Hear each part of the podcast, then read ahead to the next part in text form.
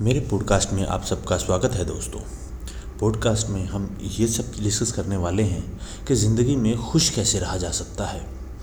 ज़िंदगी में खुश रहने की कोशिश तो सब करते हैं, लेकिन खुश रह कोई नहीं पाता है, क्योंकि हमारी कोशिशें वो सही दिशा में काम नहीं करती हैं। हम सही दिशा में कोशिश नहीं कर पाते हैं, जिसकी वजह से हम कोशिशें करने के बावजूद नाखुश रहते हैं।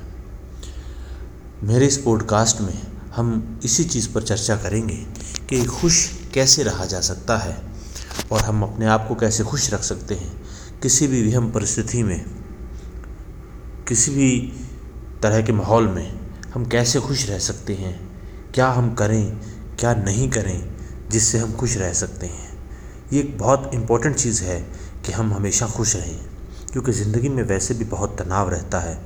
हमारे कारोबार में, हमारी नौकरी में, हमारे घर परिवार में बहुत तरह की ऐसी परेशानियाँ होती हैं जिनके चलते हम कभी भूतकाल को लेकर, कभी भविष्य को लेकर परेशान रहते हैं। और इसके चलते आजकल के ज़माने में लोग मुस्कुराना भूलते जा रहे हैं। तो ऐसे में अगर हम मुस्कुराते रहें, खुश रहें तो तकलीफ़ें कम हो जाती हैं, ज़िंदगी आसान हो जाती है।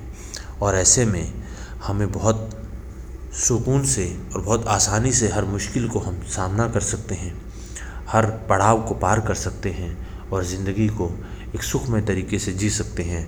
चाहे ज़िंदगी में कुछ भी घटित हो रहा हो, चाहे ज़िंदगी में कुछ भी चल रहा हो, लेकिन हम अगर मुस्कुराते रहें, खुश रहें तो हम उस परिस्थिति को, उस समय को आसानी से पार कर सकते हैं।